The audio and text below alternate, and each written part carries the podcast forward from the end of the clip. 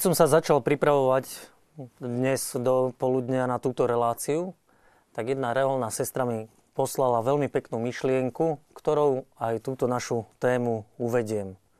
Boh nikdy nepovoláva kvalifikovaných, ale kvalifikuje povolaných. Možno by som mohol začať aj hádankou, že čo týmto výrokom sledujem a teda o čo má byť naša dnešná relácia v Samárii pri studni. Možno niektorí ste si pozreli upútavky na internete, či v televízii, ale aby som vás dlho nenapínal. O zasvetenom živote a o reholiach by som chcel dnes hovoriť v našej relácii, pretože máme rok zasveteného života a e, včera bola nedeľa dobrého pastiera, tak to vo mne tak vyvolalo motív túto reláciu postaviť na otázke a hľadať odpoveď na otázku, či môže byť zasvetený reholný život príťažlivý aj v 21. storočí. No a odpovede so mnou na túto otázku budú hľadať moji spolubesedujúci. Najskôr predstavím dve reholné sestry, krížovú sestru, sestru Teréziu Benediktu. Dobrý večer, prajem. Požehnaný, dobrý večer. Uršulínku, sestru Ulriku. Dobrý večer, pochválam Kristus. No a aby tu nebolo len ženské, ale aj mužské zastúpenie, tak mužské rehole dnes zastupujú zo spoločnosti Ježišovej Miloš Lichner. Pekný večer, prajem. A od menších bratov Františkánov Juraj Mihaly. Pokoja dobro. No samozrejme, tak ako býva zvykom v týchto reláciách, do diskusie môžete prispieť aj vy, naši diváci. Môžete nám posielať SMS-ky a maily na čísla a adresu, ktorú vidíte na televíznych obrazovkách. No, prvá moja otázka na vás, ako zainteresovaných čo robia vlastne reholníci v dnešnej spoločnosti a keď, keď nerobia možno, čo by mali robiť. Začneme zľava, možno také kolečko úvodné si spravíme. Ďakujem pekne. Myslím si, že každá rehola sa vlastne snaží zodpovedať na tú svoju charizmu. Venujú sa alebo vyučovaciemu procesu, alebo zdravotníckej službe, hospicovej službe. Toto sa aj časom mení trošku, lebo od vzniku tých národných štátov vieme, ako štát postupne preberá funkcie, ktoré v minulosti zaberali rehol alebo církev. Takže vlastne, čo by mali reholníci robiť, je v určitom zmysle vždycky v, takém, v takom zdravom napätí medzi tým, čo poskytuje štát, čo neposkytuje a kde je priestor pre službu cirkvi a službu nás reholníkov. Dobre, využijem to na to. Skúste tak predstaviť niekoľkými vetami spoločnosť Ježišovu alebo jezuitov, ľudovo povedané. Čo je tá vaša úloha v dnešnej spoločnosti?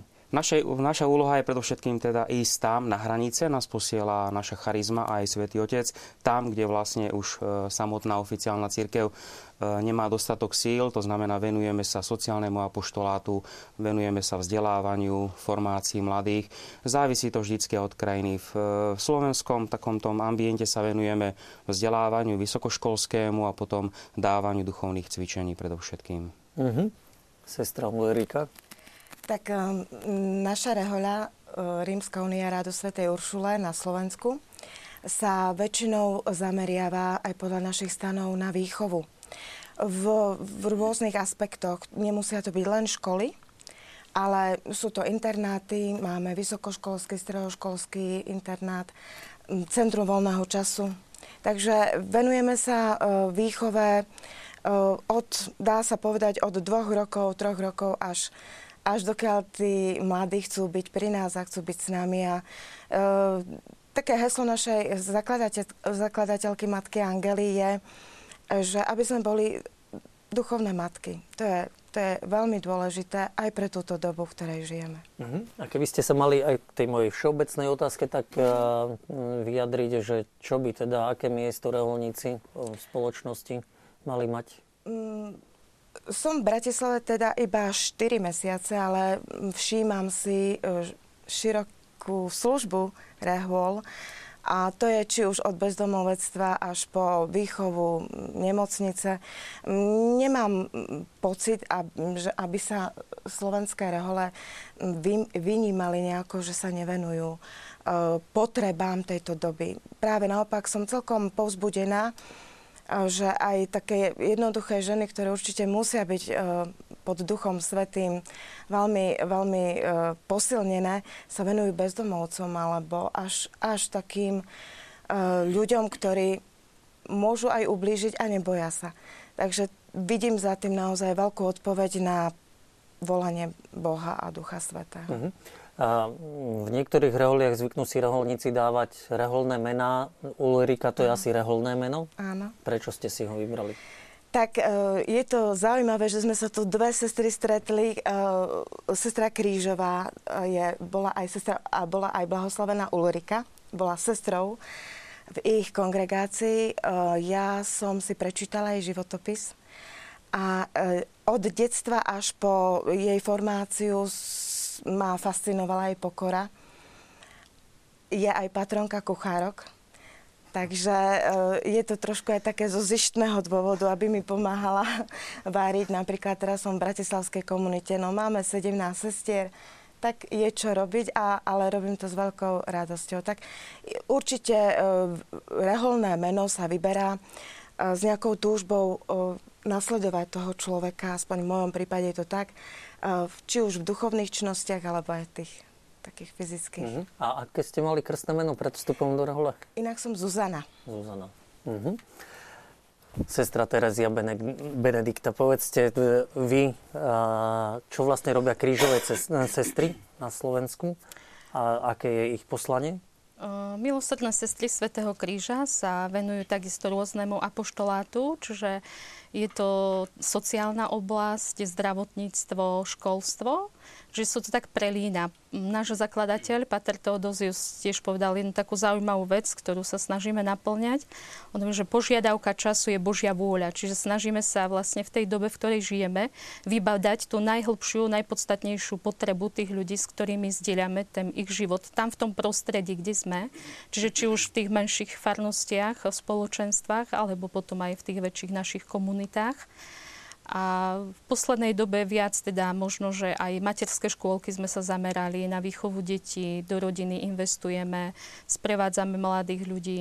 Takže je to také rôzne. Čiže tá potreba vlastne ukazuje e, sa vtedy, aj keď vlastne tie znamenia čias prichádzajú a snažíme sa na ne aj reagovať adekvátnym spôsobom a odpovedať naozaj na tú túžbu, čo mal aj zakladateľ. Takže nejakým takým spôsobom naplnať to jeho posolstvo. Mm-hmm. Tiež máte reholné meno? Terezia Benedikta je reholné meno? To je moje reholné meno. Mojou reholnou patronkou je Sveta Terezia Benedikta od kríža, alebo inak viac známa Edita Štajnová. E, toto meno sme, som si vybrala. E, mali sme takú možnosť, že sme si mohli vybrať e, teda tri možnosti, tri mená. Jedno z tých bolo to meno a predstavení teda usúdili, že toto meno mi dajú, tak som bola aj vďačná za to meno. Rada ho nosím, teda spoznávam tú patronku ešte stále, lebo bola to naozaj veľká žena veľkého formátu a milujúca Boha aj obetujúca sa za iných, tak uh-huh. je to taký môj A keď vravíte, že predstavení vám vyberali toto uh-huh. meno, to znamená, že e, niečo vám chýbalo z tých vlastností, alebo skôr ste stelesňovali to, čo Edita Štajnová bola pre, prečo taký výber? Mož, možno aj z takého iba praktického dôvodu, že nedávame sestram rovnaké mená v komunitách, aby sme sa potom neplietli, ale uh, aj z takého hľadiska, možno, že už trošku aj ma poznali, že aká je tá moja cesta k povolaniu, ja sa to spájalo možno aj s, to, s tým tajomstvom kríža, tak nejak tak ako už poznali ten môj taký duchovný profil nejako trošku bližšie, tak uh, mi ho teda umožnili a dali mi túto meno, mi ho vybrali. Uh-huh. Pán Mihály, Františkanov asi všetci poznajú. Tí majú dlhú históriu a známeho svetca zakladateľa, patrona. Áno, to je pravda. Áno. tak e, Františkani ako takí e, nemajú nejaké špecifické zameranie. Ani nikdy nebolo. Aj svätý František, on nejak nešpecifikoval, že robte to alebo ono. Dokonca pred smrťou povedal, ja som vykonal, čo mi dal vykonať Kristus, teraz nech vás učí, čo máte konať vy. Čiže takisto skôr e, možno tak reagujeme na tie potreby, ale aj zohľadňujúc takú charizmu každého jedného brata. Takže tu na, na Slovensku, e, keď by sme išli teda od, od tej naj, možno takej najproblematickejších skupín ľudí, tak od bezdomovcov, cez e, teda potom návštevy e, chorých, potom e, aj mládeži sa dosť teda venujeme, potom terciárom, to sú takí pričlenení lajci ku, ku našej reholi, ktorí sú teda pri každej jednej komunite. A Takisto sprevádzame reholné sestry, ktoré majú františkánsku charizmu. To je niekoľko rôznych kongregácií. Spolupracujeme takisto aj s mužskými františkánskymi reholami, s minoritmi, s kapucínmi a okrem toho teda máme aj malé vydavateľstvo tu e, na Slovensku. A potom je jedno také špecifikum, ktoré je veľmi typické teda pre našu reholu, že máme komisariat Svetej Zeme, ktorého úlohou je teda šíriť ako si aj informáciu o svetu, o svetých miestach, kde teda náš spasiteľ sa pohyboval, žil a vykonal dielo spásy. A mm, je to vlastne aj úloha františkánov sprevádzať ľudí do Svetej Zeme, a pretože väčšinou aj tých katolických putných miest, ktoré sú vo Svetej Zemi, majú, majú na starosti práve naši bratia, františkáni. Takže toto je možno jedno také, také mm, špecifikum. Ale teda hovorím, e, tá činnosť je veľmi, e, veľmi široká, e, pretože v tej našej reholi možno ani nie, nejde tak o špecifikáciu nejakej vonkajšej činnosti, ale ako aj zakladateľ hovoril, že našou regulou je žiť evanelium Ježiša Krista. A to evanelium sa môže prejaviť tisícorakým spôsobom. Veľmi je to ovplyvnené teda charizmou jednotlivých e, členov spoločenstva. Mm-hmm. A to evanelium vždy, e, teda, sa, teda tá naša charizma sa má vždy prežívať v spoločenstve. To je taký veľmi silný prvok e, našej charizmy, spoločenstvo, bratstvo. Ale to bratstvo nie len akoby dovnútra rehole, ale bratstvo voči každému. Voči každému. Hej? Mhm. Bratstvo mm-hmm. a minorita. Vy ste mi trošku tak nahrali na ďalšiu otázku. Ja vám všetkým ďakujem, že ste povedali, že čo robíte, komu sa venujete, hlavne mládeži, aj tie nejaké špecifika, lebo si myslím, že nie sú ľudia dostatočne informovaní o tom, čo robia rehole u nás. Že chýba nám nejaké PR. Ale na druhej strane zase to, čo ste povedali, ja vravím, že to sa dá nahradiť. No chcem sa venovať mládeži, tak založím občianske združenie. Futbalový klub. A pre starých založíme hospice, nemocnice. Čiže čím sú rehole špecifickejšie a nenahraditeľné, lebo v tejto činnosti, keby sme chceli, aj myslím, že vy ste povedali, že e, suplujete to, kam nejde štát, ale čím sú špecifickejšie, kam ten tretí sektor nemôže ísť. No keď chcem vysokú školu, dnes založím. Keď chcem, založím strednú školu, materskú školu, naozaj viem sa starať o voľný čas, deti, viem sa postarať o chorých, starých, Môžem povedať, je to vlastne aj tým osobným nasadením, pretože pre každého z nás e, to poslanie, ktoré robíme, nie je zamestnaním. To je celoživotná misia. Povedal by som to asi na príklade zo života svätej matky Terezie, ktorá v Indii pracovala, zbierala tých zomierajúcich. Keď boli za ňou žurnalisti z Ameriky a sa aj pýtali, čo ako robia, jeden z nich tak povedal, že on by to nerobil ani za 30 tisíc dolárov. Ona sa na neho pozrela a povedala, že ani ona. Takže to je vlastne, že dávame celé svoje bytie, celý svoj život do tej služby, ktorú nám církev prostredníctvom našich predstavených zverila. Mm-hmm. No dobre, ale to môžem robiť ešte stále aj ja, like popri zamestnaní. Keď ano. chcem, viem sa tak nejako nasadiť. A... Stále sú potom nové a nové výzvy. V histórii cirkvi bolo veľmi veľa rehôl, ktoré vznikli a potom už keď ich e, činnosť nebola potrebná pre cirkev, tak zanikli, povedzme. Mali sme rehole, špeci, ktorých špecifikom bolo vykupovanie otrokov. Dnes už táto rehola neexistuje. Takže Boh vždycky tak spôsobuje vznik reholy a potom už, keď tá rehola už ako keby už nebola pre ten Boží plán spásy potrebná, tak Boh potom vzbudí nové povolanie a novú charizmu uh-huh. v nejakej reholi. No lebo keď ja si predstavím reholníka, alebo mnohí povedia mní, mnícha, mníšku, aby sme povedali, skôr to vyvoláva, že sú to ľudia modlitby. A vy ste to teraz hovorili skôr o činnosti, aj keď tu od Patra Vinaliho už zaznelo teda, že evanielium. Čiže modlitba alebo činnosť? Obidvojo. Modlitba je základom našej činnosti. Ja si myslím, a to by všetci asi so mnou súhlasili, ak by sme toto robili bez modlitby, tak asi po týždni by sme asi prestali to robiť. To sa nedá. Uh-huh. Ja tiež súhlasím a keď som na začiatku povedala, že sme vlastne aj duchovnými matkami, tak za týmto pojmom sa skrýva modlitba, pretože Ja ak chcem ísť medzi mladých ľudí s rôznymi problémami, ktoré sú v dnešnom svete, bez Boha a bez jeho, ako bez takého osobného kontaktu s ním, či už v adorácii, čo máme každý deň, možnosť adorovať e, Sviatosť oltárnu, modlitba, rozímanie, no určite by som nevedela iba ľudsky reagovať na tie problémy, ktoré, sa, ktoré sú, je to tu. A niekedy sa sama prekvapím, čo som povedala, ako som zareagovala, veď to nie som ja v prirodzenosti.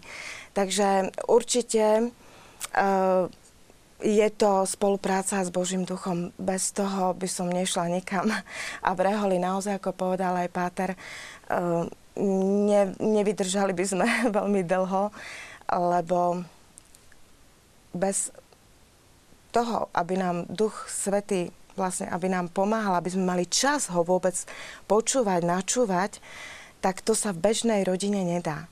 Ako keby som bola matka, bola by som manželka, určite by som nemala možnosť toľko rozímať, toľko sa modliť, toľko kľačať na kolenách, ako to mám v tejto To je pravda, živote. ale ani my, kresťanskí laici, bez Boha, tiež nemôžeme e, byť činní, dá sa povedať. Tiež, tiež asi ten zmysel alebo pomoc pri trápeniach, ale aj radostiach dostávame od Pána Boha. Aký je možno rozdiel medzi teda kresťanským lajkom a reholníkom? Lebo aj my musíme hľadať tú oporu, silu v Bohu. Určite, že každý z nás e, je povolaný a mm, od pána, aj, aj laický kresťan má určité poslanie, povolanie všeobecné. Ale pre nás, e, reholníkov, je to čosi špecifickejšie v tom, že Boh si e, nás nepovolal, aby sme robili nejaké diela, a konkrétne, že nejakú činnosť, ale skôr tým, že už samotná naša existencia, keď sme verní tej svojej identite ako reholníka alebo reholničky, keď žijem v spojení s pánom a napojená na neho, tak sprítomňujem jeho prítomnosť vo svete a to je úplne niečo iné ako vlastne tým vyjadrujem svoju identitu, že patrím pánovi. Že reholníka nerobí e, reholníkom to, čo on robí, ako vykonáva nejaké diela, ale už tým, že je, čiže jeho taký, taký existenčný, taký, že tá jeho identita, že vlastne zostáva verný tej svojej identite, že patrí Bohu, je zasvetený Bohu. A všetko to, čo robí, tak e, vlastne akoby posvecuje. Hej, že v tom je taký rozdiel, by som povedala trošku, že nie je to niečo lepšie, väčšie, ale e, robí to preto, lebo bol na to určený, vyvolený, povolen, povolaný, takže je to určite aj, aj možno pre nás aj také tajomstvo a dar, predovšetkým dar. Hej, že ne, nedá, nedá sa to porovnávať, ale, ale skôr to tak určuje človeka. Že... Čiže toto je nejako význam či zmysel reholí? Keby som nadviazal na to, čo tu aj sestry vraveli, že naozaj e, vidíme to, hej, že aj ľudia, ktorí aj bežne chodia do kostola, pristupujú ku sviatostiam, že praktizujú svoj kresťanský život, e, ako si, si myslia, že my máme lepší kontakt s Bohom, než e, oni. Prosia nás o modlitbu veľmi často, a e, to je pre nás zase taký záväzok, že lebo našim určením, ako tu vravela aj sestra Terezia Benedikta, je skutočne predovšetkým e, byť e, Božím partnerom, alebo mm, Boh je pre nás ten jedinečný partner. On je pre každého človeka, aj pre ženatého, pre vydatu a tak ďalej ale pre nás e, má byť par excellence. Hej? A to je na človeku vidno, pretože môžete žiť v kláštore a nemusí to tak e, byť fakticky. Hej? Ale, ale potom e, človek nemôže byť naozaj v tej reholi e, šťastný, pretože ne, e, nenaplňa to, to povolanie, ktoré je e, od Pána Boha. Hej? Teda míňa sa z nejak. Takže či, toto možno je ten najhlbší zmysel existencie, lebo reholníka, pretože e, viacerí autori hovoria, že vlastne reholníci zobrazujú takú e, prastarú nostalgiu človeka po kontakte s Bohom, alebo my mali zobrazovať. A v jednej omšovej modlitbe, neviem presne, či to je o reholníkoch, je, že majú hm, ukazovať na nebeské dobrá existujúce už na tomto svete. Hej, čiže my a, a, a Páter Cantalamessa, kapucín, pápežský kazateľ, tak ten vlastne hovorí, že áno, že reholníci by mali tým svojim životom ako si anticipovať to, čo raz bude e, pre všetkých ľudí, že každý bude patriť Bohu, lebo vlastne aj tí, čo sú ženatí, vydaté a tak ďalej, tak všetci smerujú k tomu, aby v konečnom dôsledku Boh bol partnerom ich života a e, reholný život má toto akoby zobrazovať už tu na zemi. Teda je akýmsi alebo mal by byť e, akýmsi takým prorockým predobrazom určenia, e, určenia človeka ako takého. Takže a tie činnosti vonkajšie, e, tie, áno, tie sú už e, len takým výrazom toho prejavu praktickej lásky. Hej? Lebo to, čo sme vraveli, však dnes vidíme, že do misií, do ťažkých misií chodia lajci dnes. Hej? Katechizujú lajci, evangelizujú e, lajci do väzenia, ja neviem kde, a charitu. To všetko už robia dnes lajci. Hej? To už nie je odkazané, že to musia robiť len reholníci. Eh, ale eh, povinnosť reholníkov je naozaj ukazovať, že Boh je dostatočným partnerom človeka eh, takým absolútnym partnerom človeka. Ja som asi doplnil, to sa dá veľmi pekne povedať, že reholník by mal byť takým eschatologickým znamením pre tento svet, neustále pripomínať to, že sme pútnici, že našou konečnou zastávkou tu na Zemi nie je tento svet, kde si vybudujeme raj, ale že vlastne len prechádzame týmto svetom a vďaka tomu reholník sa aj zrieka strašného množstva vecí.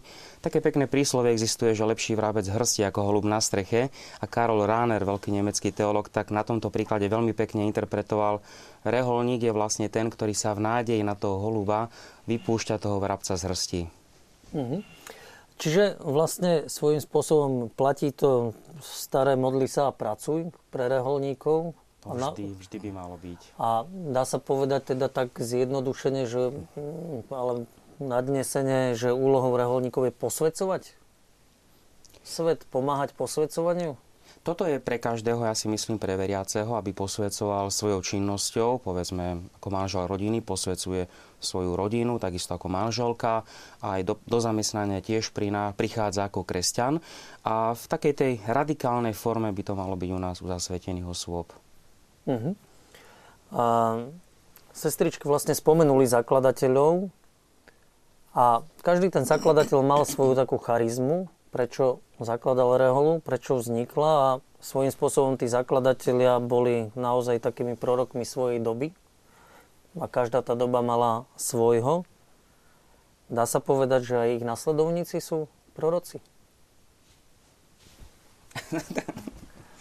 Povedzte, či ťažko som sa spýtal? Nie, nie. Ani nie v tom kus pravdy.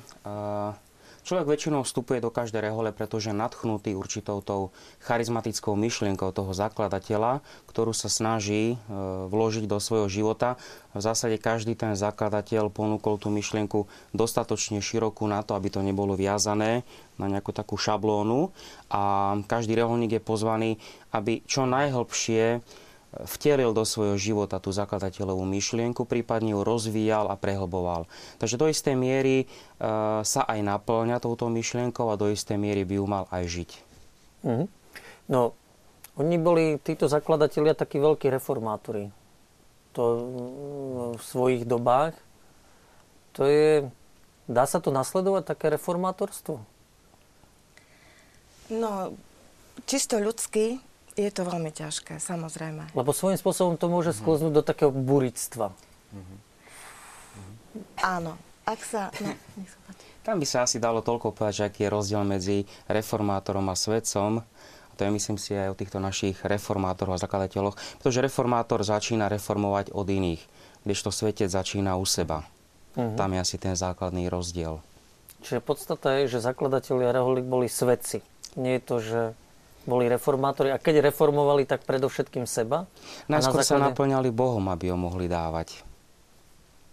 Nikdy to nebolo také, že človek sám zo seba niečo chce dávať tomuto svetu. Tu by sme veľmi rýchlo asi padli na nos, každý z nás, ale vždy je to o tom, že Boh nás najskôr musí naplňať. My dávame len to, čo nám Boh dáva. Iné nemôžeme dávať. A iné nechceme. Uh-huh. A Vybrali ste si rehole preto, lebo teda vás oslovil zakladateľ? Alebo prečo? Podľa čoho? Tých rehol je veľa, ešte ženských viac ako mužských. Podľa čoho, čo ste rozpoznali, že akurát Uršulinka? Pre mňa je to tiež tajomstvo, pretože ja keď som išla k sestram Uršulinkám, vôbec som nevedela o Sv. Angele Meriči. Pre mňa skôr bolo hneď po totalite, naplnenie tej túžby, stať sa reholnicou a čím bližšie e, navštíviť sestry. Keďže som z východného Slovenska pri, blízko pri Košiciach, tak boli dosť blízko sestry Uršulinky a úplne z tohto, z tohto vnútorného pozývania, že byť zasvetenou osobou, tak idem sa pozrieť k sestram Uršulinkám, sú tam blízko. Takže a o Svete Angele Meriči zakladateľke som sa dozvedela až postupne, čo, čo som jej osobne veľmi poďakovala v modlitbe, že si ma pozvala, pretože je mi teraz veľmi, veľmi blízka. Mm, som šťastná, že som práve sestra Uršulinka. Mm-hmm. Ako to bolo? Je tak podobne ako sestra Ulrika, lebo vlastne to nadšenie, alebo taký zápal, alebo to dozrievanie povolania a volania toho Ježi- Ježiša, to, ten hlas, ktorý bol vo mne, tak to bol v prvom rade naozaj ten neutichajúci hlas vo mne, ktorý mi nedal pokoja a ktorý som naplnila iba v tej, tak keď som povedala to áno, rozhodné. Takže nebol tam taký motív, že som poznala zakladateľov tej rehole, do ktorej som šla, ale skôr naozaj to Božie pozvanie Hej. A potom až postupne, keď som bola v reholi, v reholnej formácii, som sa zoznamovala s, re, s, teda so zakladateľmi, so spoluzakladateľkou, s ostatnými blahoslavenými tej rehole a Ehm, nejak som si k nim nachádzala. Nebolo to z počiatku hneď, že som si ich nejako obľúbila alebo mala ich rada, ale bola to taká normálna cesta spoznávania, keď čím, čím som ich viac spoznávala, tie ich idei, tie ich myšlienky, tie ich nadchnutia, tak som si ich viac potom aj e, obľúbila, stali sa mi bližšími a, a vlastne nejakým takým spôsobom aj potom, keď som sa k ním modlila a niečo vlastne aj vymodlila, hej, alebo sprostredkovala aj iným, tak e, bolo to také bližšie ešte o to viac a, a naozaj už po 17 rokov v Reholi môžem povedať, že stali sa mi blízkymi priateľmi, že sú to naozaj duchovnými, e, tak ako spoluzakladateľka matka Maria Terezia je takou mojou duchovnou matkou, hej, a zase otec zakladateľ, hej, že sa cítim tak duchovne prepojená s nimi práve v tom rozmere ducho, duchovného materstva a otcovstva. Že, že, ale k tomu nebolo na začiatku reholného života, to ešte nebolo. To sa postupne formovalo. Mm. To bolo tak. Vás svätý František viac ako Ignác z Loyoli alebo Don Bosco? Áno, áno.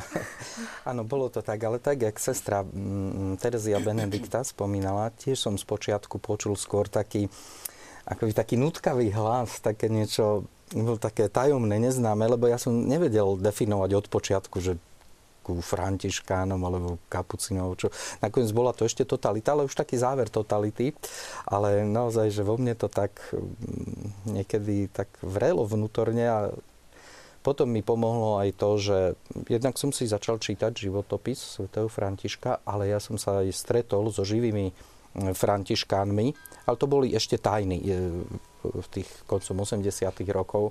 No a mal som šťastie, že som takých dobrých bratov stretol, že, že ma tak, tak akoby očarili v takom dobrom zmysle slova a e, to, že oni už aj v totalite vlastne veľmi dbali o to, aby žili spolu ako komunita. A, a nie len to, teda určite tá charizma sa zobrazuje v tých ľuďoch, hej, hoci v každom takým špecifickým spôsobom, ale tak to... A je možné, že keby ste stretli uh, reholníkov z inej rehole, že by ste dnes neboli františkánom, ale... Ja som neviem, aj stretol reholníkov z inej rehole a som františkánom. františkánom. Čiže tým sa to potvrdzuje asi ten dobrý výber.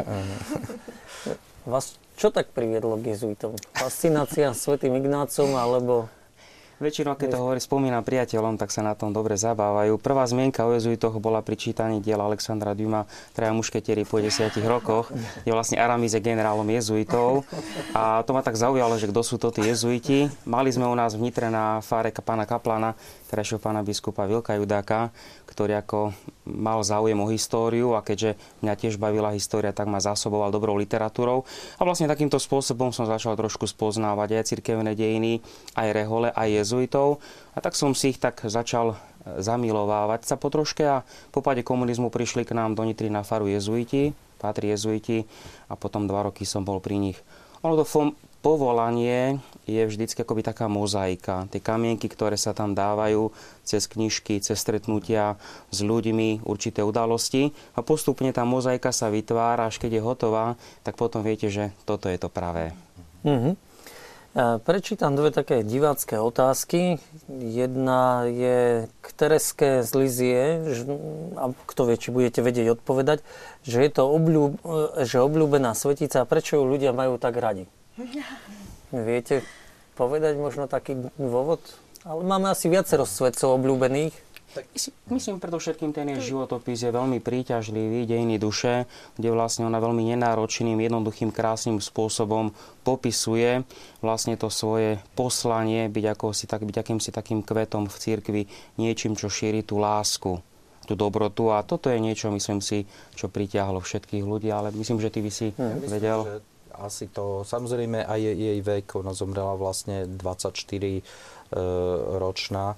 A naozaj, že tá jej e, cesta toho výťahu, jak ona hovorí, že e, sa nejakých aske z asketických výkonov, že ona niečo také úplne odmietala, ale že tak ako si mm, skutočne tú cestu k Bohu predstavila veľmi, veľmi teda príťažlivo, hoci aj ona tam sama priznáva, už ku koncu života prežívala teda veľmi ťažké a náročné, náročné duchovné zápasy, ale áno, predstavila takú, takú veľmi ľúbivú, ale pritom nesmierne hlbokú cestu k Bohu. Mm-hmm. Teraz, nie že by som vás chcel skúšať, sestra Ulrika, ale je tu ku vám možno. Sestra Ulrika bola nemecká sestra. Áno. A to je z mesta Heg- Hegne? Áno. Aha, dobre.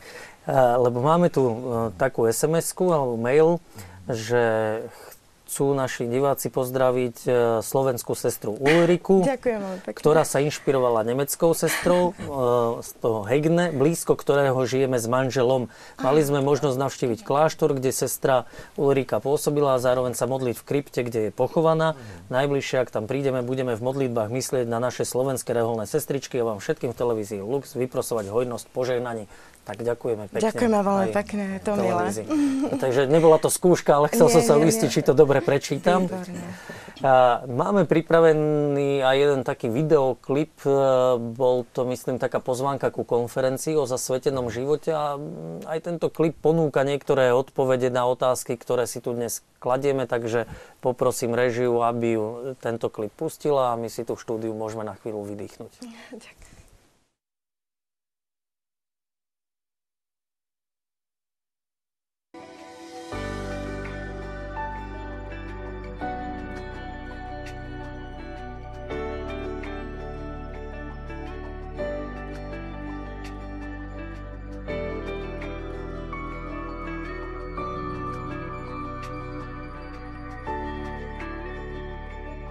Zasvetený život je vlastne jedna z vážnych povinností človeka, ktorý je krstom priradený k Božiemu kráľovstvu.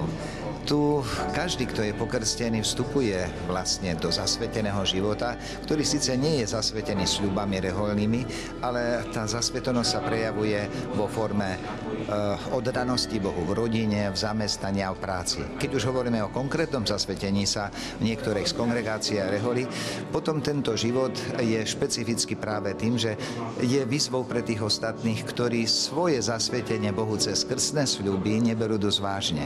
A tak zasvetený život sa stáva akoby výzvou ostatným kresťanom zintenzívniť svoje snaženie vo vzťahu k Bohu a zároveň dáva možnosť veriacim sa zamyslieť nad tým, že ľudia aj v dnešnej dobe ešte chápu vážnosť i chudoby, i čistoty, i poslušnosti. Častokrát, keď povieme zasvetený život, tak tým máme na mysli rehoľný život. Ale rovnako zasvetený je aj každý kresťan, ktorý je svojim krstom zasvetený Bohu. A keby som to mal tak zjednodušiť alebo celkom nejako konkrétne povedať, hovorím asi o tom, že človek je povolaný k svetosti, tak ako je človek povolaný k zdravému životnému štýlu. A ten zdravý životný štýl môže človek pestovať tým, že sa snaží zdravo stravovať, fyzicky pohybovať, e, mať nejaký, pestovať nejaký druh športu. A potom sú loptové hry, to je druh športu, ktorý sa riadi podľa niektorých pravidiel a každá z tých pravidiel, alebo každá z tých hier má svoje pravidlá a pritom teda navzájom všetci športujú a teda sa snažia o zdravý životný štýl. To je výsledkom, nie je to samé kvôli sebe, ani sa nesmie stať len akýmsi trápením, ale má to prinášať radosť a privádzať k radosti. A preto máme rugbystov a futbalistov a házanárov a basketbalistov, a preto máme františkánov, jezuitov, dominikánov a kapucinov. Ale v podstate je o to, aby sa hrajúc podľa pravidel, každý zdokonaloval v spolupráci, v hre, v radosti a v zdravom životnom štýle, ktorý vlastne pre nás, pre všetkých pokrstených je cesta k osobnému zasveteniu a k svetosti, k tomu jedinému povolaniu, k tomu jedinému povolaniu, ktoré vlastne máme. Buďte dokonali, ako je dokonalý váš Otec nebeský. A tie cesty k, tomu, k tej dokonalosti už sú v tom rôzne podľa rôznych hracích pravidel.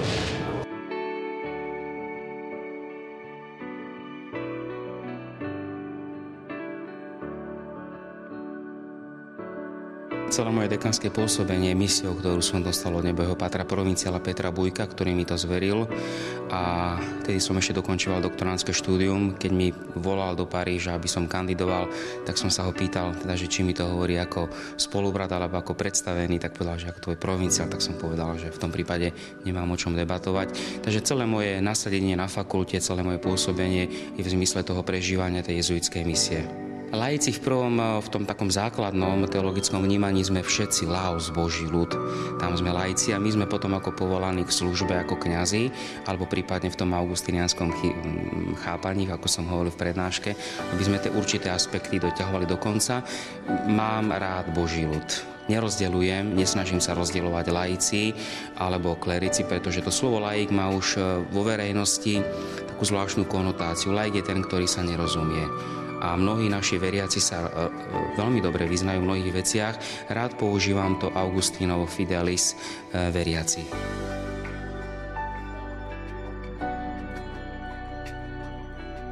Zasvetenie môžeme vysvetľovať v teologickom zmysle a zasvetenie môžeme vysvetľovať aj v sociologickom zmysle.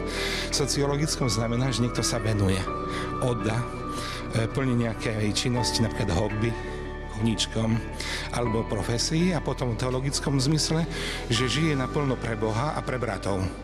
To znamená, že tu v mojom prípade sa možno spájajú obidva, pretože celý čas venujem v sociologickom zmysle poslaniu, ktoré mi zverila církev a moja rehoľa Dominikanov. A teologicky, aby som mal sílu a radosť toho, čo robím, tak som úplne zasvetený do služby Bohu a bratom, pretože v tej oblasti pedagogickej univerzitnej, univerzitný profesor a rektor Papelskej univerzity by som ju nemohol robiť, keby som nemal lásku k Bohu a k ľuďom, hlavne k mladým, ktorí vlastne formujeme.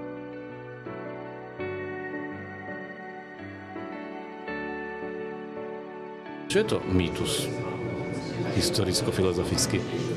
Je to vlastne akýsi typ správania alebo archetypálneho správania, v ktorom sa hľadajú odpovede na iné životné situácie, ktoré sa v sprítomňovaní toho mýtu vlastne stávajú na novou skutočnosťou. Ak by sme sa na, naozaj na to išli tak historicko, religionisticky alebo filozoficky, tak nejakým spôsobom zasvetený človek, reholník, sprítomňuje aký, akúsi archetypálnu pravdu, ktorou poukazuje, že cez ňu je možné hľadať riešenie aj na dnešné každodenné otázky a situácie a každý človek sa môže nejakým spôsobom ponoriť do toho mýtu, aby z neho čerpal to, čo potrebuje pre svoj život. Takže v tom najhlbšom nejakom religionisticko-filozofickom rozmere by sme to mohli prijať aj tento rozmer. Taliani povedia o niekom, že je vynikajúci sej mýtiko, sej un mýto. A, a to vedia, čo to znamená. Si proste ohromný. Je to realita, s ktorou vlastne sa ľudia stretávajú od počiatku. Tí, ktorí cítili potrebu intenzívnejšieho zasvetecovania, šli do púšte a tí, ktorí vedeli svoju, svoju zasvetenosť prejaviť v praktickom živote, jednoducho žili svoj život s Bohom. Takže to je realita každodenného života. Mýtus by bol, keby to bol nejaký výmysel, ktorý sa jednoducho nedá uskutočniť, ale zasvetenosť Bohu, tá sa dá uskutočniť každému. Je to realita, o ktorej je strašne veľa mýtov a myslím si, že dúf, a dúfam teda, že naša konferencia napomohla odstráneniu niektorých mýtov a prehlbeniu tej reality.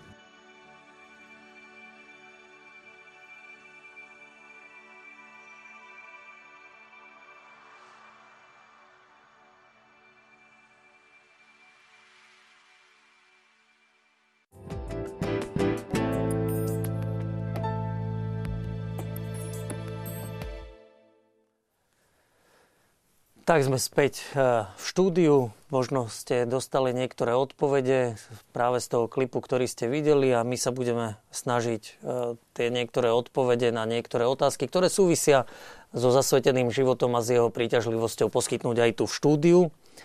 No a mňa by teraz zaujímalo, dámy a páni, uh, reholný život. Je to, sú to skôr pravidlá, tvrdá regula, či skôr také idei práve možno tých zakladateľov? Pater Juraj. Tak ja...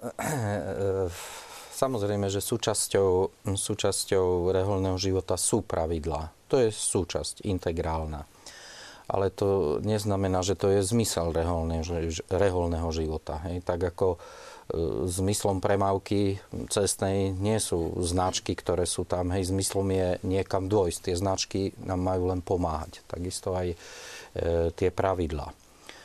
Čiže nejaké idei, mm, skôr som povedal také akoby hodnoty, ktoré, ktoré ten inšpirátor tej rehole alebo toho spoločenstva ako si vniesol tým svojim životom, na ktoré on poukázal a ktorým žil.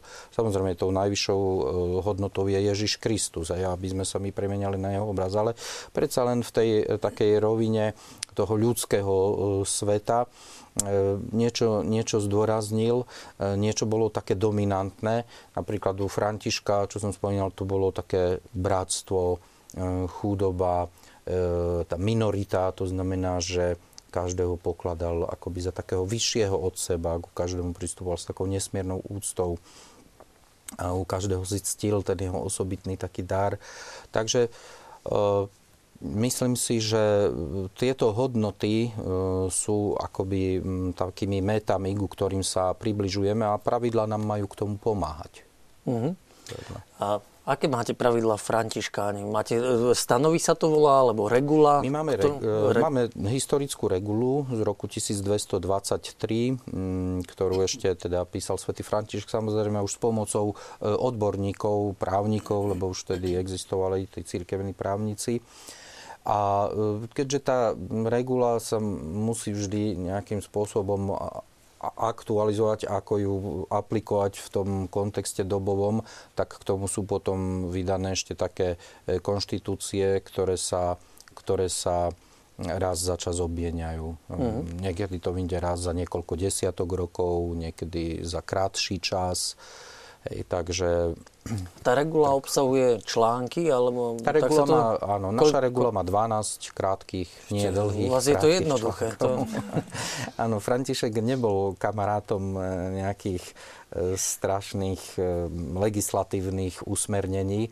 On tak dosť zdôrazňoval, aj dôveroval takej určitej osobnej inšpirácii. A to sa tak dosť prejavilo, čo mu zazlievali aj niektorí bratia, ktorí si aj priamo aj žiadali, že nejakú takú regulu, kde by presne vedeli, čo a ako majú robiť. On toto nikdy nechcel, lebo sa bál, že potom sa už stráti ten, mm, ten taký mm, taký ten esprit, ten, ten duch, ktorý pôsobí aktu, vždy aktuálne. Takže Takže takto je to u nás. A ako je to u jezuitov, by ma zaujímalo v porovnaní s Františkami. My máme také hrubšie tie stanovy. Svetý Ignác bol taký poctivý v týchto veciach, on každý bod premodlieval, aj obetoval e, veľké množstvo svetých homší, aby to bolo tak na, na centimetr nastavené. Ale myslím si, že to je veľmi dôležité si uvedomiť, a to vlastne každý z nás si uvedomie to, čo hovorí Pavol v druhom liste Korintianom, že litera zabíja, ale duch oživuje. A pokiaľ by sme chceli žiť len s tou literou, tak akokoľvek tie pravidla môžu byť hrubé, tenké, bola by to len litera, ktorá ubíja. Pokiaľ tam chýba stotožnenie sa s tým charizmatickým duchom alebo s tou charizmatickou myšlienkou toho zakladateľa, ale keď si dovolím tak trošku aj obrátiť na žart, jemne, ja si myslím, že každá taká tá mnížská regula existuje v manželskom živote, pretože regula je o tom, aby sme sa nastavili, ako sa nezrážať a ako spoločne fungovať. Myslím, že aj v manželskom živote je tiež taká mnížská regula, kto čo má na starosti, kto čo nemá na starosti. A manželský život je viacej ako len takáto manželská regula. No, hovorí sa, že manželstvo je najtvrdšia regula dokonca, ale to mal byť až záver relácie. Že... Eh, aby som trošku nahnal tých duchovných povolaní. Že? A, a predsa by ma len zaujímalo možno, keď povedal toto Páter Juraj, že 12 takých tých pravidel tej reguly u jezuitov. Zaskočili ste, ale ich vyše 500. Je. Tých jednotlivých pravidel. To sa tak postupne nazbieralo a Svetý Ignác bol taký veľmi poctivý v týchto veciach. Uh-huh sestra Ulrika. Ako je to tak, u vás, možno v ženských reholiach a u vás, u Šulínok? Áno. Tak eh, Sveta Matka Angela takisto v 15. storočí diktovala už svoje uh, predstavy, ako by to malo byť v jednotlivých hlavách. Máme regulu. Uh, čo sa mi veľmi na nej páči a vážim si to, tak svoju regulu ukončila um, požehnaním. Každú z nás si berie k sebe a každú z nás e, bude očakávať v nebi. A potom, a to je taká, taká istota, a ešte, že e, naša spoločnosť nezanikne. Čo tiež si veľmi vážim, musela byť e, ženou Božieho ducha. Okrem toho povedala, že ale, tuto sú nejaké pravidla, ale žite nový život. Tak to, za touto myšlienkou už nie čo dodať. Máme stanovy. Rímska únia Radu Svetej Uršule má také spoločné stanovy, keďže sme medzinárodný inštitút, aby sme sa vedeli aj vlastne so sestrami z, inej, z, z iných svetadielov dohodnúť, tak stanovy nám k tomu pomáhajú. Uh-huh. A aké sú hrubé? Viete čo, tak teším sa, že Sveta Matka Angela v takej praktickosti a veľmi tenučké, aj tie stanovy nenarastli nejak, nejak do veľkých uh, rozmerov, takže tak, nie, nie je toho veľa. Mm-hmm. Sestra Terezia Benedikta, ako je to u vás? Mm, naša rehoľa, vlastne milosrdných sestier Svetého kríža, my sa inšpirujeme e, regulou Svetého Františka, Čiže to je taká základina, od ktorej vlastne vychádzal aj náš otec zakladateľ, Pater Teodozius spolu s blahoslovenou matkou Mariou Tereziou. No a vlastne z toho potom vznikali aj naše konštitúcie. A tie konštitúcie sú tak e, vlastne prakticky zamerané, hej, čiže v tej prvej kapitole je tam o tom duchu spoločenstva, o živote modlitbe, v živote spoločenstve, život v sľuboch a nakoniec je to tá apoštolská činnosť. Čiže každá tá kapitola obsahuje určité tie články, ktoré nás určitým spôsobom usmerňujú ten náš život v tom takom bežnom, každodennom reáli, ktorý žijeme s Bohom, tak e, keď mám ten počet povedať, tak myslím okolo 60-64 článkov. Ale to sú konštitúcie a regulu máme františkánsku. Uh-huh. Opäť našu diskusiu tak trošku oživím diváckými postrehmi z Habovky. Uh-huh. Pamätáte si na takú obec? Habovka.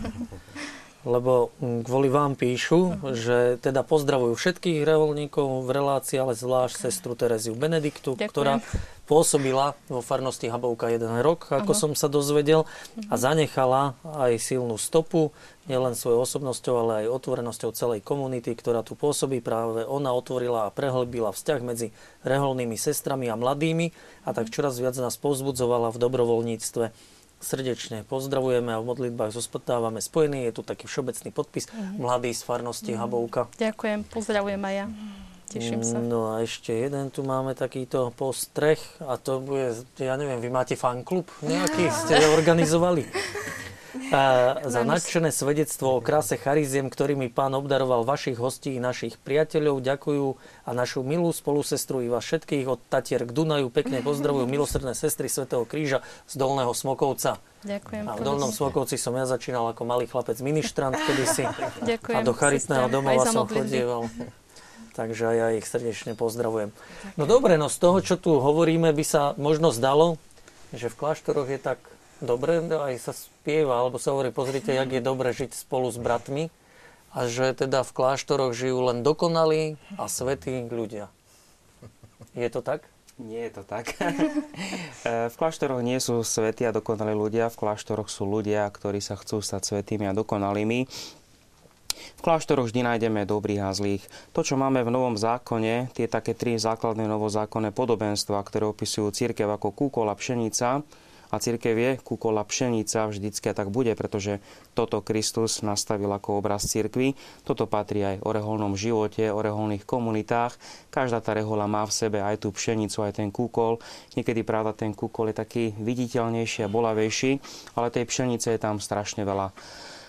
Ja by som to tak veľmi pekne povedal, obránim sa jednou autoritou, svätým Augustínom, ktorým sa zaoberám. V jednej kázni hovorí takto na rovinu veriacim, nikde som nenašiel krajších ľudí ako v kláštoroch. A pokračuje, a nikde som nenašiel horších ľudí ako v kláštoroch. Takže to je určite také tajomstvo, prečo Boh takto dopúšťa, že v kláštoroch sú dobrí aj zlí, aby sme sa cvičili, ale v kláštoroch sú teda ľudia, ktorí sú pozvaní k tomu, aby sa stávali dokonalými a svetými. Nič viac, nič menej. Ale môže to sa možno tak zdať, že tie reholné múry, múry kláštorov, či už takých stredovekých s veľkými múrmi, že sú takým tajomnom a naozaj takým svetým miestom, však je čoraz väčšia možnosť skúsenosť toho, že ľudia utekajú do kláštorov z toho hluku, aby sa mohli modliť aspoň niekoľko e, dní. Takže ako je to u sestier? S tými možno dokonať. Sú to také miesta modlitby a pokoja, tie kláštory? Tak e, po francúzsky sa povie kom si kom sa. To znamená, že aj tak, aj tak. Um, ja som oslovená duchom uh, modlitieb, keď som v kláštore 200-ročnom tak určite tam zostalo veľa, veľa modlitieb v tých múroch. A to je jedno, kde oni mali predtým kaplnku, ja neviem, ale proste tie sestry sa o niečo snažili. Um, väčšinou máme staré historické kláštory, asi čo sme tu všetci.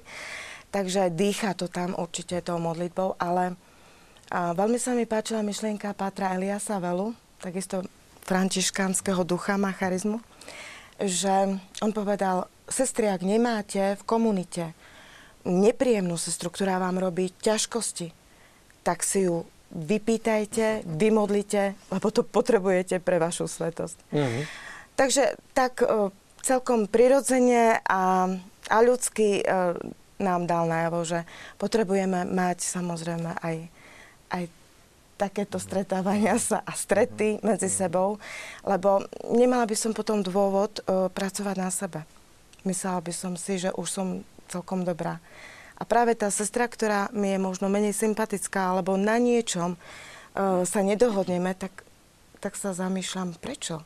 A čo mám s tým robiť, aby sme sa vlastne mohli stretnúť? Opäť v odpustení, čo je tiež veľmi dôležité, v takom milosrdenstve. Tak asi Presne tak. ako v rodine. No. no ale e, keď je, bolo povedané, že možno e, mali by byť svetí reholníci, ide sa do kláštorov za svetosťou, nie je potom možno sklamanie, keď tam nie je, alebo nezľaknú sa niektorí, že, že reholníci sú príliš svetí a preto ja tam radšej nejdem, lebo ja som taký normálny človek. Nemáte také skúsenosti? Mm, pri práci asi s tými aj mladými ľuďmi, alebo pre nich je to také určité tabu, hej, že čo tam robíme a vlastne ako tam žijeme. Mm-hmm. A vlastne ten bezprostredný kontakt s nimi, rozhovor, tá prítomnosť, e, vlastne oni takto, keď sa im otvárame, keď im umožníme vlastne vstúpiť medzi nás, hej, aj do našich priestorov, aj vlastne s nimi nejak nadviažeme vzťahy, tak oni spoznávajú, že vlastne sú to ľudia, ktorí e, takisto majú svoje aj limity, nedostatky, hranice. a formuje sa v nich ten obraz, že naozaj sú to ľudia, ktorí sa snažia o tú dokonalosť alebo o tú svetosť. Takže asi je to také vlastne aj na nás taká, také, také pozvanie, že o, byť o, vlastne prítomný tam, kde sme a vytvárať ten svet taký ľudskejší, aj zrozumiteľnejší, aby oni vlastne sa necítili, že sú niečo menej, lebo oni niekedy nám to aj povedia, vy ste lepšie na tom, vy ste bližšie pri Bohu, alebo určitým spôsobom ako nás to aj tak zahambuje niekedy, ale niekedy nás to aj pozýva, niekedy to nás aj provokuje, áno, mm-hmm. že jednoducho naozaj máme čo robiť, máme, aby, aby sme teda aby oni ľudia nám dôverujú a veria v silu aj tých modlitieb. A tak ako ste spomínali tu ticho, tak e, častokrát aj keď prišli do našich priestorov, kde máme napríklad v cerovej sestričky, staršie a choré, trpiace a väčšiu komunitu, tak naozaj tie miesta sú takým spôsobom, určitým spôsobom také premodlené, že to cítiť, že tí ľudia, keď tak nás navštívia, tak oni, že tu máte taký pokoj, tu je to také, oni tam cítia tú prítomnosť pána a prídu zvonka, hej, že, že my to už možno tak nevnímame. My to povieme, že no proste tak ako, hej, že je tam tá komunita nedokonalých skôr ako dokonalých, ale oni tak vlastne povedia, že vlastne tá túžba po tom Božom, po tej Božej prítomnosti a vlastne asi, asi to tak nejak v nich e, je, že, že túžia a, a cítia to a chcú vidieť. Mm-hmm. Som tak nedávno jednému priateľovi, reholníkovi, ktorý potreboval niečo mm-hmm. vybaviť, povedal, že vieš čo, každý budeme robiť to, čo vieme. Ty sa modli, ja budem intrigovať. A e, dopadlo to dobre. Takže e, sa, sa podarilo. Mm-hmm. A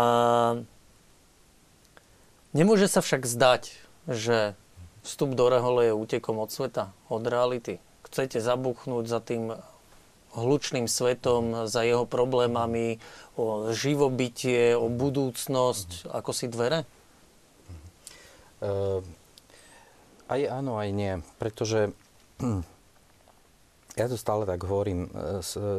Apoštol Pavol v jednom liste, myslím, je to prvý list Korintianom, píše o výhodách e, alebo nevýhodách tých, ktorí sa oženia, vydajú a hovorí, že budú mať veľa telesných e, trápení. Ako by tak prorokoval, že tí, ktorí vstúpia do manželstva, čakajú ich rôzne, rôzne trápenia, ako také telesné. A to je to, čo ste spomínali. Materiálne, peniaze, budúcnosť, budúcnosť detí a tak ďalej. A skutočne, keď človek vstúpi do rehole, je od mnohých vecí oslobodený. E, väčšina členov rehole e, nemá priamu starosť o to, že čo bude jesť, kde bude bývať a tak ďalej. Čiže určitým spôsobom, ako by tí ľudia boli čiastočne oslobodení od takýchto problémov, Zas na druhej strane musia vyvíjať väčšie, také by som povedal, e, duchovné úsilie, aby, aby si stále ten, e, ten e, dostatočný dôvod svojho vstupu do rehole vždy prežívali naplno. Hej. Čiže, čiže rehola je náročnejšia po tej duševnej stránke, než život možno v tom civilnom, civilnom prostredí. Čiže či je to útek z reality? Asi ťažko, lebo tá realita je v nás a my od seba nemôžeme uísť. Hej? Čiže ten, tak jak človek, ktorý e, žije bežne v rodine, sa e, musí neustále konfrontovať e, so sebou, s členmi svojej rodiny, tak takisto mm, reholník od seba samého ujsť nemôže a jednoducho mm, tú realitu, ba ešte by som povedal, že niekedy tá komunita e, skôr odhalí tie negatíva toho človeka, než keby on žil sám niekde v civile alebo len v nejakej skupinke, ktorú si sám tak nejak vyberie. Takže v tom, v tom komunitnom prostredí veľmi rýchlo vyndú najavo aj také možno negatívne stránky človeka. Takže nie je to útek od reality, je to práve, že by som povedal ešte vstúpenie do určitej takej hĺbšej reality, ale na druhej strane, áno, v tomto sa to môže zdať, že e, bežne nemusíme mať také starosti o chlieb každodenný, možno ako ľudia vo svete. Ale to opäť e, nie preto, že by tu sa o nás starali, ja neviem kto, štát alebo nejaká vonkajšia inštitúcia. My si na chlieb zarábame vlastnou činnosťou, vlastnými aktivitami a prípadne dobrodeniami od ľudí, ktorým slúžime. Ale je to tak e, dáne jednoducho, že pán nás požehnáva e, tým, že my nemáme veľké starosti o materiálne dobrá, ale zase vyžaduje od nás e, väčšie duchovné a duševné úsilie jednoznačne. Ako to, mm-hmm. to vidím. Aby som to prípadne mohol doplniť aj zo života spomenutej svätej Terezie z Lízie, ktorá bola, žila v uzatvorenom kláštore a napriek tomu je spolupatronkou misií.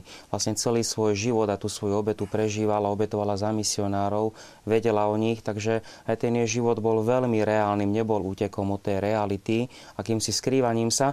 A práve ja si myslím opačne, ak by človek išiel do kláštora, kde by sa chcel skovať, Môže sa niekedy stať, že príde nejaký kandidát, ktorý si myslí, že sa sková do kláštora, tam bude mať ten kúsok chleba a tú teplú postel, ale toto skôr spôsobuje skôr alebo neskôr duchovnú sterilitu a to ľudia spoznajú a takýto človek dlho nevydrží. To zhorí ako seno. Mhm. Čiže nie je to skôr teda, alebo takto si to predstavujem po tých vašich slovách, že nie je to vstup za múry a zabuchnutie dverí, Možno je to áno, vstup za tie múry, načerpanie a návrat do sveta, aby ste možno dávali svetu tie činnosti, ktoré ste aj v úvode relácie spomenuli. A na druhej strane aj to, čo ste vy vravili, sestrička, že vlastne ľudia berú, že tie vaše modlitby ako keby ľahšie doleteli k Pánu Bohu, ľahšie ich vypočul. Tak. Čiže asi takto by takto, keď Dalo by sa to aj takto, že vlastne tá komunita poskytuje ten priestor človeku, aby mohol naplno sa venovať tej svojej apoštolskej aktivite alebo tej misii, ktorú má a zároveň je tam vytvorený aj ten priestor na tú modlitbu. Ale tam nemalo by sa to až tak veľmi deliť, pretože tá celá aktivita by mala byť prežiarená modlitbou. Nemôžeme to tak deliť, že teraz sa modlím a teraz pracujem, teraz sa modlím, ale aj v tej práci, alebo tú prácu tiež prežívam ako určitú modlitbu. Mm-hmm. Takže to vlastne celý ten deň by mal byť taký prekrytý. Mm-hmm. Otázka na vás. Mm-hmm chcel by som sa stať františkánom, teda nie ja, ale divák píše. Kedy začína kandidatúra a či nie je prekážka cukrovka? Áno. Záleží, v akom štádiu je tá cukrovka však, lebo ak by to mal byť človek, o ktorého sa teda tá komunita musí už starať ako o chorého, pokiaľ ten človek je schopný aktívneho života a e, vie tú svoju chorobu udržať na takej určitej e, úrovni, ktorá mu umožňuje e, normálne aktívne žiť, tak by to prekažka byť nemala.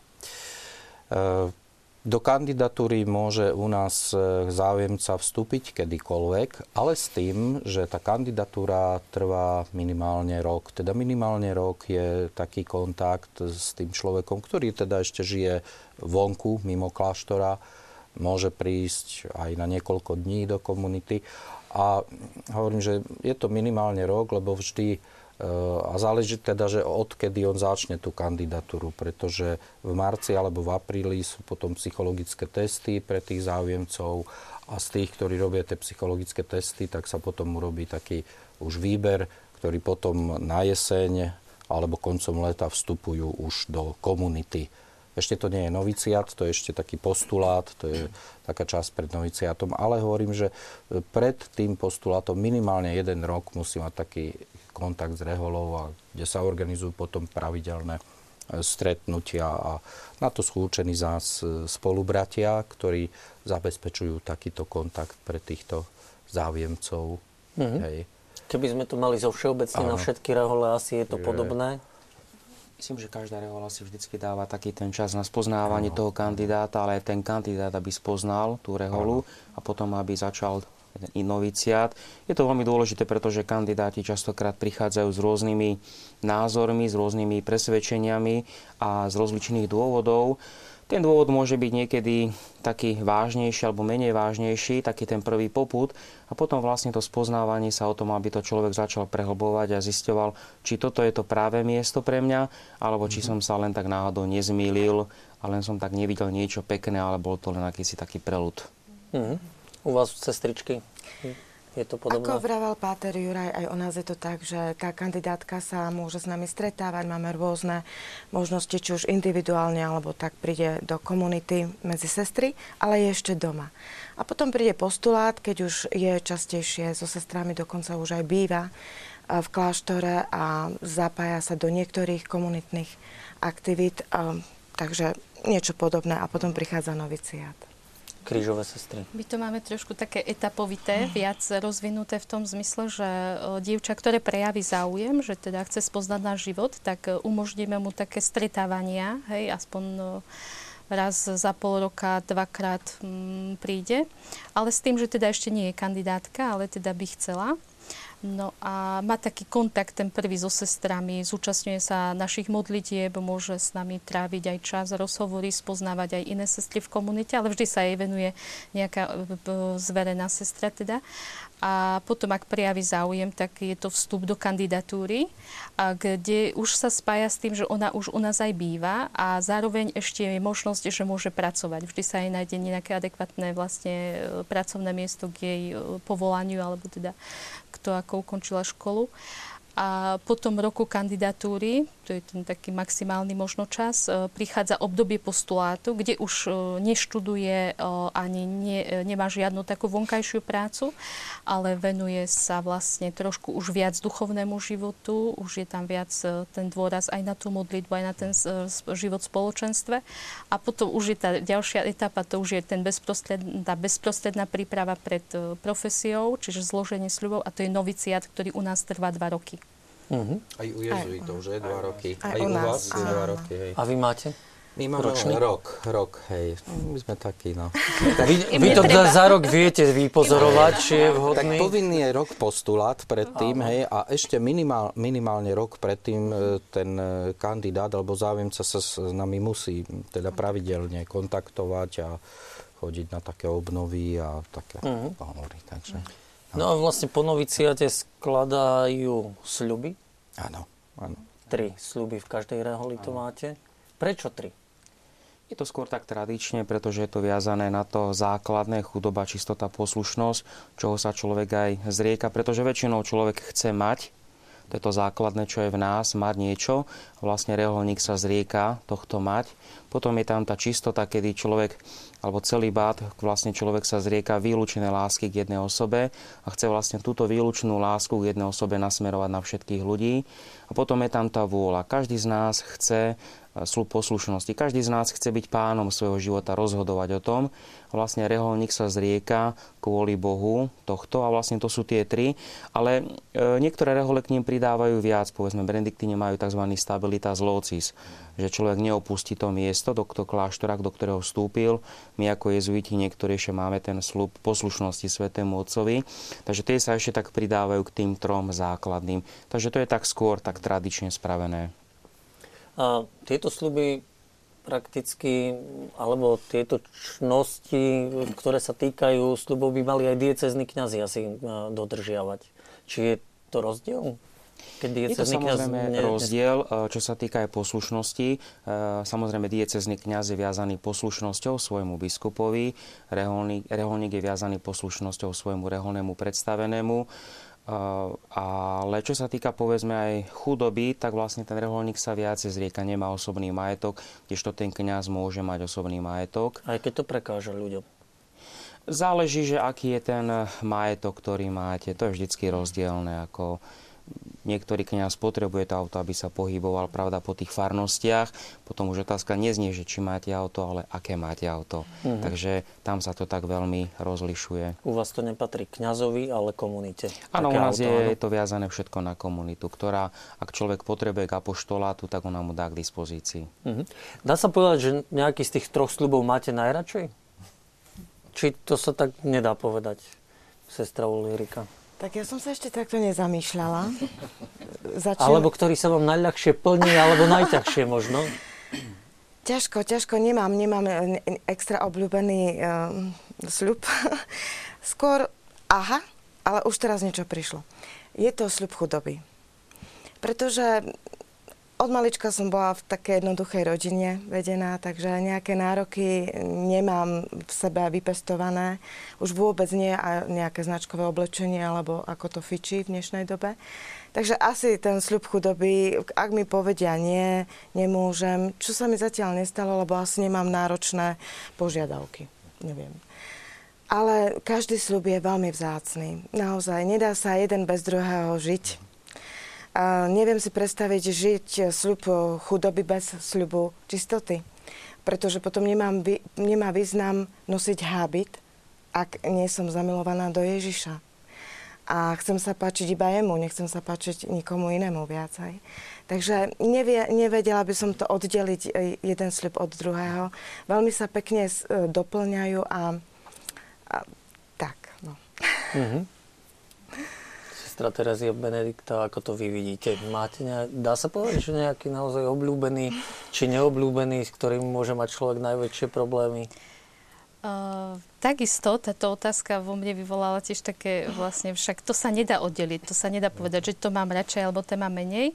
A tak som sa skôr tak uh, reflexiou na svoj život pozrela, že uh, v určitom období, aj už v reholi teda, uh, ten určitý, e, aj ten sľub prešiel určitou aj skúškou, alebo aj očistením, alebo ešte aj prejde, aj prechádza. Hej? Že je to vždy, vždy sme, e, si poviem, že som človek na ceste. Hej? Že tak, ako sme tu debatovali, že nie sme dokonali naozaj, že každý ten sľub ma pozýva k láske, každý ten sľub ma pozýva aj k obeti, aj niečo stojí. Častokrát možno, že tým, že je dneš, dneš, dnešná doba poznačená práve tým, že sa veľa útočí aj na čistotu alebo na rodinu, na manželstvo a na tieto hodnoty, tak možno aj pre nás niekedy sú aj také otázky, aj ľudia nám ich dávajú, ako to dokážete žiť, čistotu a tak ďalej. A, a vlastne to je vždy pre mňa takou výzvou, že e, naozaj e, veď e, nezatváram dvere tým, že som v kláštore, že už nie som ženou, práve naopak, ale teda správne pochopiť tú sexualitu, správne pochopiť tú čistotu a vzťah k Ježišovi a že to je tiež ma to niečo stojí, že to môžem ľuďom povedať, že je to určitá obeta, ale, ale dávam ju pánovi, dávam ju z lásky a s jeho milosťou, len s jeho milosťou to dokážem žiť. A tak by som mohla povedať o každom sľube, že je toto prepojenie lásky aj tej milosti že bez Božej milosti sa tieto sľuby naozaj nedajú žiť. Čiže je to naozaj to tajomstvo. Nie je to niečo prírodzené ani neprirodzené, ale je to niečo nadprirodzené. Vlastne človek je obdarovaný od Boha práve tým, že dáva mu povolanie a k tomu mu dáva aj tú milosť žiť takto v týchto troch sľuboch. Teda. Uh-huh. Tak vnímam, že to som si tak povedal, že najväčší problém by som mal s poslušnosťou, lebo sa držím takého hesla, že velím si sám, velím si rád, velím si najlepšie. Ale možno, Pater Juraj, nejdú tieto tri sluby práve proti akejsi logike 21. storočia? Kto dnes chce poslúchať? Veď všetci chcú mať svoju pravdu a svoje právo na rozhodnutie. Máme predsa slobodu. Potom uh, sľub čistoty Uh-huh. No veď e, predsa máme v médiách e, prakticky reklamu v každom uh-huh. filme, seriáli na tom, že neexistuje manželská čistota, že neexistuje čistota pred manželstvom, už vôbec nie je taká, ktorá vás vedie žiť bez muža a ženy. A chudoba, no tak stále na nás je a tak mať čoraz viac a drahšie, že nie, je, teda, nie sú tieto sluby proti logike dnešnej doby?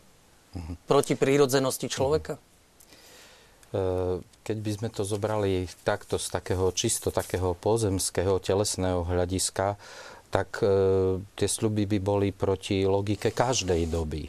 Pretože člo, prírodzenosť človeka sa nemení. Ako človek pred tisíc rok by mal tú istú prírodzenosť, ako má dnes. Aj vtedy chcel mať, aj vtedy chcel ovládať, aj vtedy chcel e, vlastniť iného človeka a podobne. Čiže tu ide o to, tu ide o to, že vlastne my chceme mm, dosávať určitú hodnotu, ktorú vidíme predovšetkým v osobe Ježíša Krista. A e, tieto sľuby oni sú vlastne pomôckou na tej ceste k tej láske, lebo ja poviem takto paradoxne, že oni sa zdajú obmedzujúce, ale práve v tom určitom obmedzovaní e, nás oslobodzujú. Že pretože, mm, pretože mm, človek, ktorý nie je viazaný mm, svojim srdcom na nejaký majetok, netúži po vlastníctve nejakého, teda ako vlastniť iného človeka, ktorý nie je zmietaný proste svojimi nápadmi, že teraz to a teraz hento, ale jednoducho ide za tým cieľom, tak každý, kto ide za nejakým cieľom, sa v niečom musí obmedziť. Predsa ja, keď chcem byť dobrý huslista, tak ja nemôžem 4 hodiny denne sedieť pri internete. Ale budem tam sedieť len jednu hodinu, ale tie 3 hodiny musím tvrdo drieť na tom. Čiže aj v prírodzenom živote sa človek musí obmedzovať, ak chce volať čo dosiahnuť. Musí sa niečoho zrieť kvôli niečomu. A tu si treba uvedomiť, že my tieto sluby robíme kvôli, ani nie že niečomu, ale kvôli e, niekomu. Hej? Pretože my vnímame sluby ako niečo, čo nás oslobodzuje. Hej? A myslím si, že každý e, človek, ktorý tak nejak trošičku žije e, v tom kontakte s Bohom, to dokáže e, tak pochopiť a túto vec. Je to, je to oslobodzujúce, ak tomu uveríme. Hej, lebo mm. tu ešte ide aj o to, že ja to môžem robiť so zaťatými zubami, mm. hej, ale môžem to robiť preto, že viem, že áno, vedie to, vedie to naozaj ku, ku slobode. E, keď ste sa pýtali, že ktorý slúb je ten najťažší, e, ťažko to povedať, lebo presne jak tu vraveli e, sestry aj páter, že oni sú previazané tie sluby, on sa nedá jeden od druhého nejak oddeliť ale je zaujímavé, že František on to tak všetko skrýval pod tú chudobu. E, lebo napríklad poslušnosť, tak on, že, že kto si ponechá mešec vlastnej vôle, hej, ukradne ju Bohu, tú, že, že, že to je zlodej, lebo on vlastne si... Hej, čiže on to všetko tak, a takisto, hej, tá čistota, že, že vlastne e, musím mať toho, toho druhého človeka, hej, že, takže on to tak akože vnímal, ale myslím si, že nedajú sa oddeliť, teda tak, jak to tu bolo povedané. Uh-huh. Ak narušíme jeden, e, okamžite tá, tá integrita sa rozpadá potom. U nás v našej ignácianskej spiritualite jezuitskej sa vždy tak tradične zdôrazňovala poslušnosť a Ignác hovorí, že keby nás aj niekto predbehol v chudobe, ale v poslušnosti, že by nás nemali predbehnúť. Takže takéto akcentovanie sa nájde vždycky, ale ako tie sluby sú skutočne tak prepá, poprepájané. Ja si myslím, že veľmi pekne môžeme použiť obraz takej ráno cirkevnej literatúry, kde vlastne viacerí cirkevní otcovia zdôrazňovali, že tá zasvetená osoba, ten mních alebo reholník, radikálnym spôsobom chce vytvárať priestor pre Boha vo svojom srdci že to nie je tak, že či mám jedny ponožky alebo dvojoponožiek, alebo jeden, jeden habit alebo dva habity, pretože nie habit robí mnícha mníchom, ale jeho srdce. Ale je to o tom, že radikálnym spôsobom vyprázdňuje svoje srdce pre Boha. A tu by som chcel spomenúť, lebo robím s Augustínom, takže ja som taký jezuita, ktorý robí s tou augustínianskou spiritualitou. E, Augustín napríklad nikdy nepoužíva slovo sluby, to je až neskoršie. To je až potom v 6. 7. storočí po Benediktovi. Ale Augustín vždy hovorí, Základom zasveteného reholného života je prežívanie pokory. Práve kresťanskej pokory nie je tá, ktorú nám niekedy tak média falošne pripisujú, že pokorný kresťan je ten, ktorý si nechá stúpať po hlave, ale práve pokory, čo je humilitas po latinsky, čo je toho humus, zem, zo zeme som vyšiel a zo zeme e, sa dávam. Augustín dokonca hovorí v jednom diele o zasvetenom panenstve, ak by som mal pannu, ktorá je vynikajúca v chudobe, v čistote a v poslušnosti, u nej sa bojím, že prepadne píche. A to je najväčší hriech. Preto tá pokora je základom a pre nás, myslím si, že tá pokora je o tom, že si uvedomujeme, že sme zadarmo dostali tento dar zasveteného života. My sme nič preto nespravili, Boh nám ho dal. Prečo? Adam nám to raz povie, ale jednoducho toto si uvedomujeme, že zdarma sme to dostali a len s Božou pomocou môžeme rásť. My nie sme ľudia z nejakého duchovného fitness centra, ktorí sa vyšportujú a teraz budeme ukazovať také duchovné svaly, že hľáky sme. Keby nás Boh prestal držať, tak už zajtra padneme. Uh-huh. Takže to je skôr o tom, že to prežívanie takejto kresťanskej pokory, to je podľa mňa to centrum, centrum toho reholného života. A z toho potom vyplývajú aj tie sluby že človek neustále vytvára ten priestor pánovi v podobe chudoby, v podobe tej čistoty a v podobe poslušnosti.